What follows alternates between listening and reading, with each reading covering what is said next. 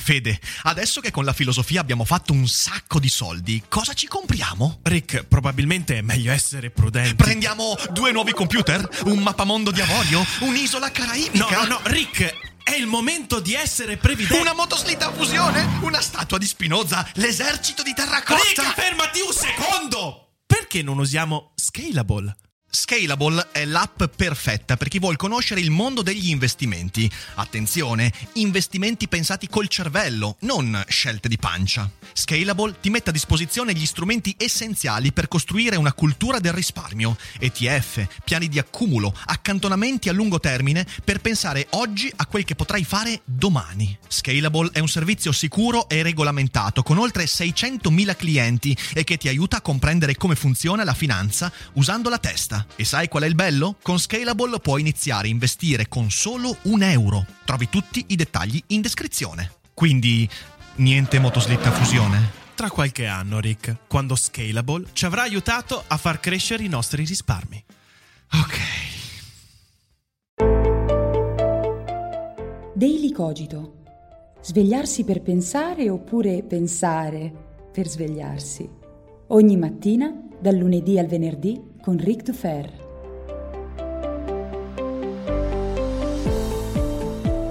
Ciao a tutti e bentornati anche quest'oggi nell'unico podcast che combatte la zombificazione. Io sono Ric Dufer e questo è Daily Cogito. Spero vi siate ben riposati perché stamattina mi servite particolarmente freschi, come ogni volta in cui propongo un episodio nel quale parlo di me stesso. Sì, perché oggi parlo di alcune mie idee inerenti problematiche che ci coinvolgono tutti in prima persona.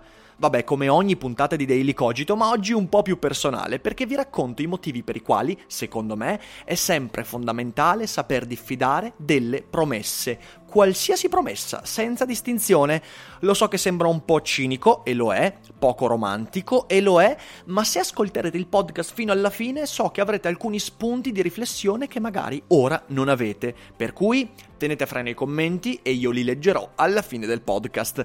Prima di discutere di questo argomento però vorrei ricordare a tutti gli abitanti di Schio e dintorni, quindi della provincia di Vicenza dell'Alto Vicentino, che questa sera si terrà finalmente qui a Schio, la mia città, era ora il mio monologo Seneca nel traffico. Vi aspetto alle 21 all'anfiteatro di Palazzo Toal di Capra, ma Ricordate che l'evento è a partecipazione gratuita, il che significa che ci sarà molta gente, soltanto 200 posti a disposizione di cui alcuni già prenotati, ma non si possono fare altre prenotazioni.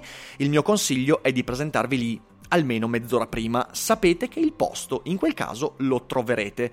Se poi verrò smentito, vabbè, farò anche lo spettacolo fuori dall'anfiteatro alla fine, speriamo non, non sia necessario.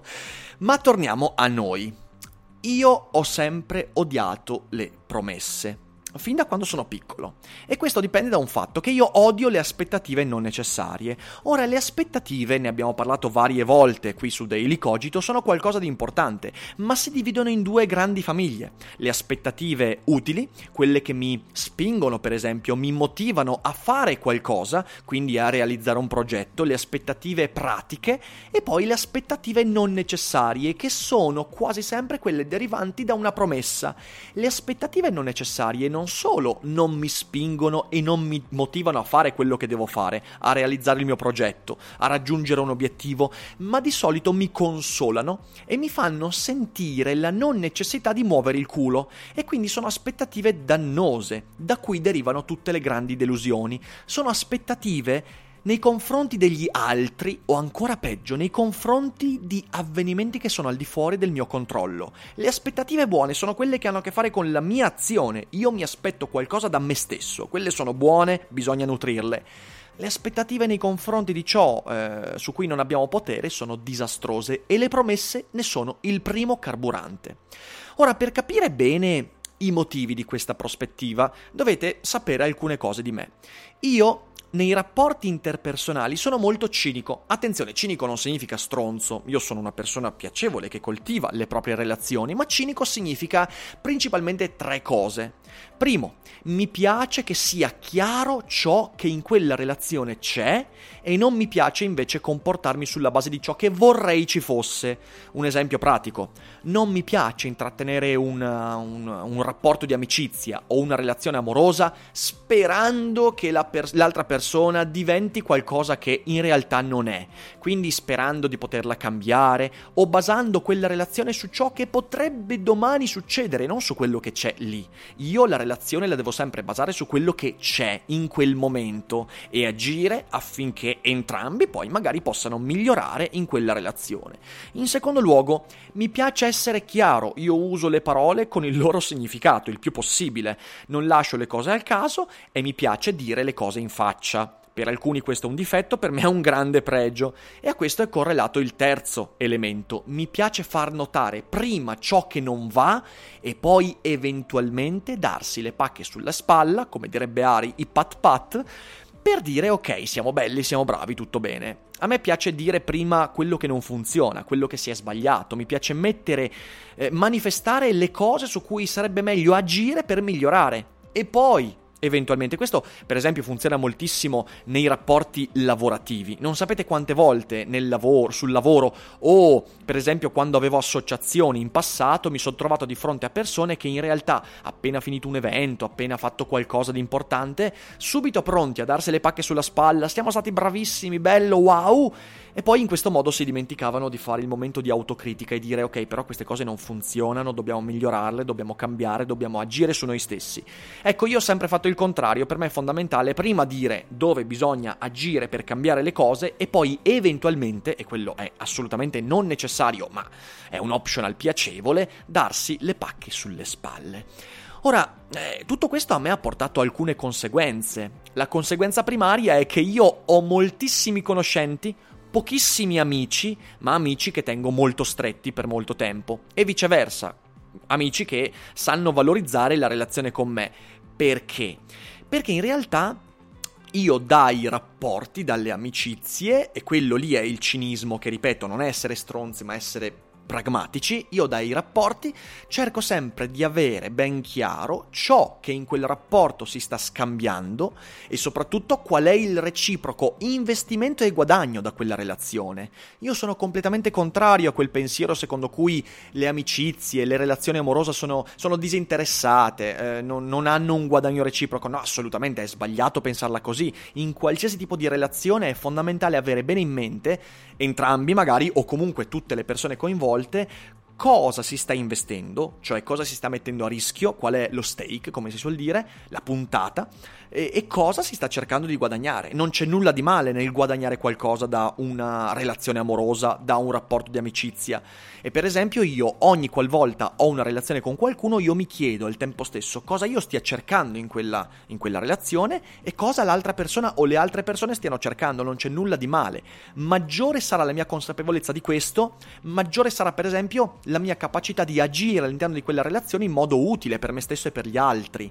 Invece quando ci convinciamo che vabbè, le relazioni sono basate dall'irrazionale, eh, se, che mm, in fin dei conti non ci sono interessi e che è tutto disinteressato, eccetera, eccetera, beh, si rischia di fraintendere, si rischia appunto, come dicevo, di basare quella relazione non sulla consapevolezza di ciò che c'è, ma su quello che vorremmo ci fosse. E lì ci sono i danni, ragazzi, ci sono i danni enormi.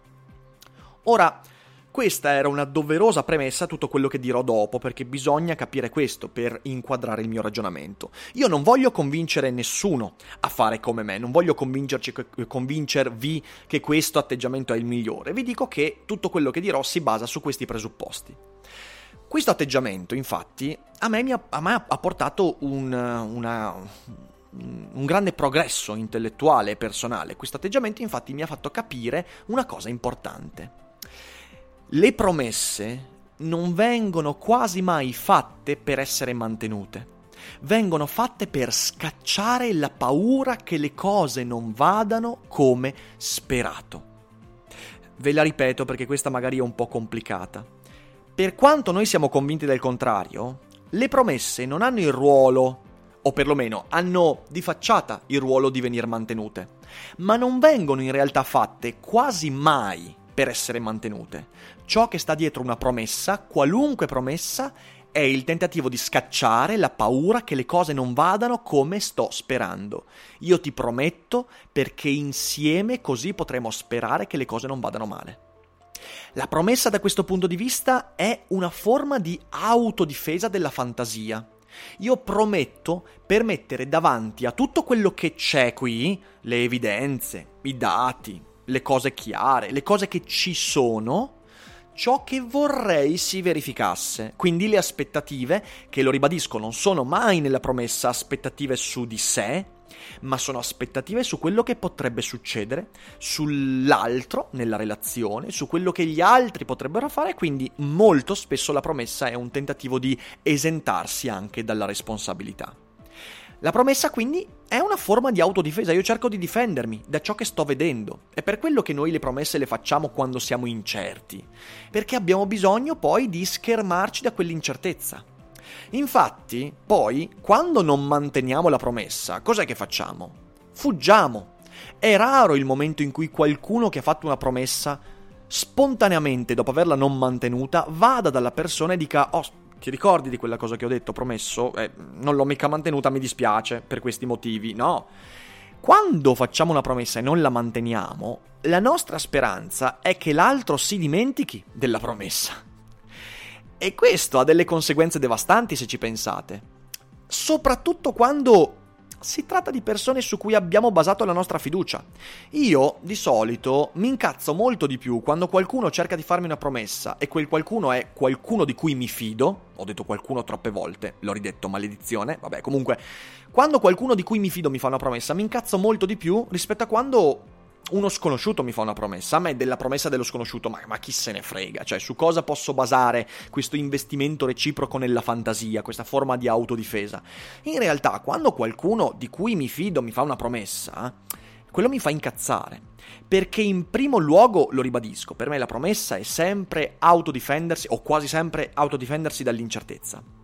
Ma in secondo luogo, presupponendo tutto quello che ho detto, io da qualcuno di cui mi fido, non mi aspetto una promessa, mi aspetto che mi dica chiaramente quello che c'è, che mi dica le cose in faccia e che se ha delle incertezze, delle paure su qualsiasi argomento, abbia il coraggio di esprimermi quelle. Ecco allora cos'è per me la promessa. La promessa è l'occasione per non dire io ho paura che quella cosa non succeda, io ho paura di non riuscire in quella cosa, ho paura che le cose vadano diversamente da come le ho preventivate.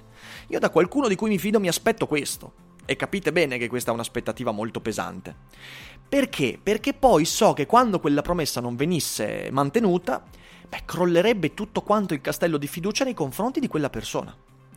Questo, come dicevo, ha conseguenze terrificanti, ma pensate poi alle conseguenze devastanti che tutto ciò ha nelle forme collettive, nella politica, perché quello che ho detto non ha a che fare soltanto con la relazione a tu per tu, la relazione di amicizia fra due, tre, quattro persone, no. Questo ha a che fare anche con la politica. Ora vorrei che provaste a pensare a quanto in realtà la nostra politica, la nostra concezione di politica sia basata sulla promessa e quanto le promesse abbiano devastato la possibilità anche soltanto di avere un po' di fiducia nei, nei, nei, confronti dei progetti, perché abbiamo confuso promesse e progetti, e quanto i politici in passato abbiano sperato che le loro promesse poi sarebbero state dimenticate. Berlusconi, ma insomma tutti quanti, tutti quanti hanno fatto promesse nella speranza che poi, sapendo che quelle promesse in parte o totalmente non sarebbero state mantenute, poi comunque sarebbero state dimenticate.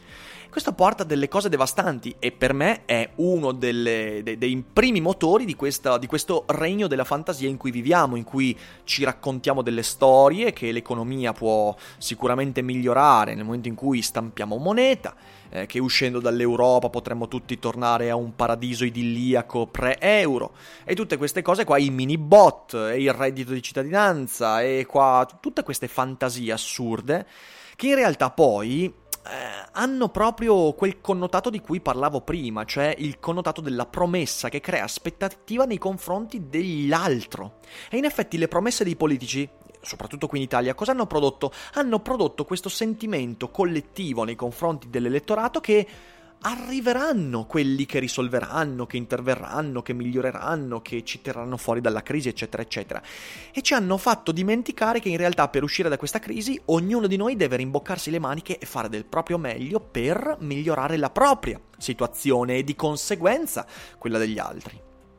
Ecco allora io ho adottato una regola di vita, non fare mai promesse. Io sfido chiunque mi conosca a trovare un momento in cui io abbia fatto una promessa. Io non voglio fare promesse. E quindi di conseguenza io non accetto promesse, perché se io non ne faccio non ne accetto. Perché? Non solo per tutto quello che ho detto, ma perché sono convinto che le energie che noi utilizziamo spesso per crearci aspettative fantasiose che è una cosa dispendiosa psicologicamente perché, ripeto, tu pensi che con quelle aspettative ti stai difendendo dall'insicurezza, in realtà l'insicurezza ti sta ancora più attanagliando alla gola e quindi ti fa spendere più energie. Quindi evitare di spendere energie in questo e usare quelle energie per guardare bene in faccia la realtà, riuscire a discernere quello che ho intorno, essere chiaro nelle relazioni, basando quelle relazioni su quello che c'è, non su quello che spero che domani possa accadere avvenire, peraltro senza il mio agire. Ecco, questo secondo me è fondamentale e questo è il motivo per cui io sogno un mondo in cui le persone non abbiano più bisogno di promesse, di aspettative sì, e quindi potremmo dire che l'unica buona promessa è la promessa che io faccio a me stesso. Basta che questa non sia una promessa, come i buoni propositi di inizio anno, quelli che poi facciamo soltanto per puntualmente disattendere. Ecco, io credevo interessante porvi questa riflessione perché, perché, ne ho parlato anche nei giorni scorsi con Michele Boldrin, con altre persone e ho trovato che c'è questo tipo di prospettiva magari eh, è una prospettiva originale, cioè la promessa è prima di tutto non perché molto spesso anche Boldrin per esempio mi ha detto per me la promessa dell'altro è molto spesso un tentativo di farsi bello agli occhi degli altri. Secondo me no, non è così. Eh, quando qualcuno ti fa una promessa sta esprimendo la propria debolezza, le proprie insicurezze, solo che non sta onestamente, onestamente parlando delle sue insicurezze, ma sta cercando di accalappiare la tua attenzione per eh, per insieme sperare che domani quelle incertezze spariranno. Questo è ciò che io penso sia la promessa ed è una cosa che detesto. Quindi con un commento ditemi voi cosa ne pensate, avete capito cosa intendo per cinico? Eh, io ripeto, non sono cinico nel senso di stronzo, nel senso di approfittatore, ma il cinismo nel senso originale. Mi baso su quello che vedo e che c'è e credo sia importante eh, importante costruire relazioni su questo. Con un commento potete dirmi cosa ne pensate, aspetto quindi le vostre opinioni. Eh, sono riuscito a registrare anche con questo caldo, è sempre più difficile registrare ragazzi. Potrebbe essere, io lo dico, eh, non è una promessa, potrebbe essere che in qualche giornata nelle prossime settimane Daily Cogito salterà perché veramente a volte, eh, per esempio questo episodio ho fatto una fatica immane a registrarlo perché è un caldo schifoso e la concentrazione è veramente difficile da mantenere. Però io farò del mio meglio eh, con quello che ho a disposizione, quindi la mia persona, la mia, la mia, vita, la mia voce, cercherò di esserci sempre. Se qualche volta dei licogito salta, sapete che non è per negligenza, ma per quasi raggiunta mortalità precoce. Eh, io vi auguro una buona giornata, vi abbraccio tutti, voi diffondete, commentate e non dimenticate che non è tutto noia ciò che pensa.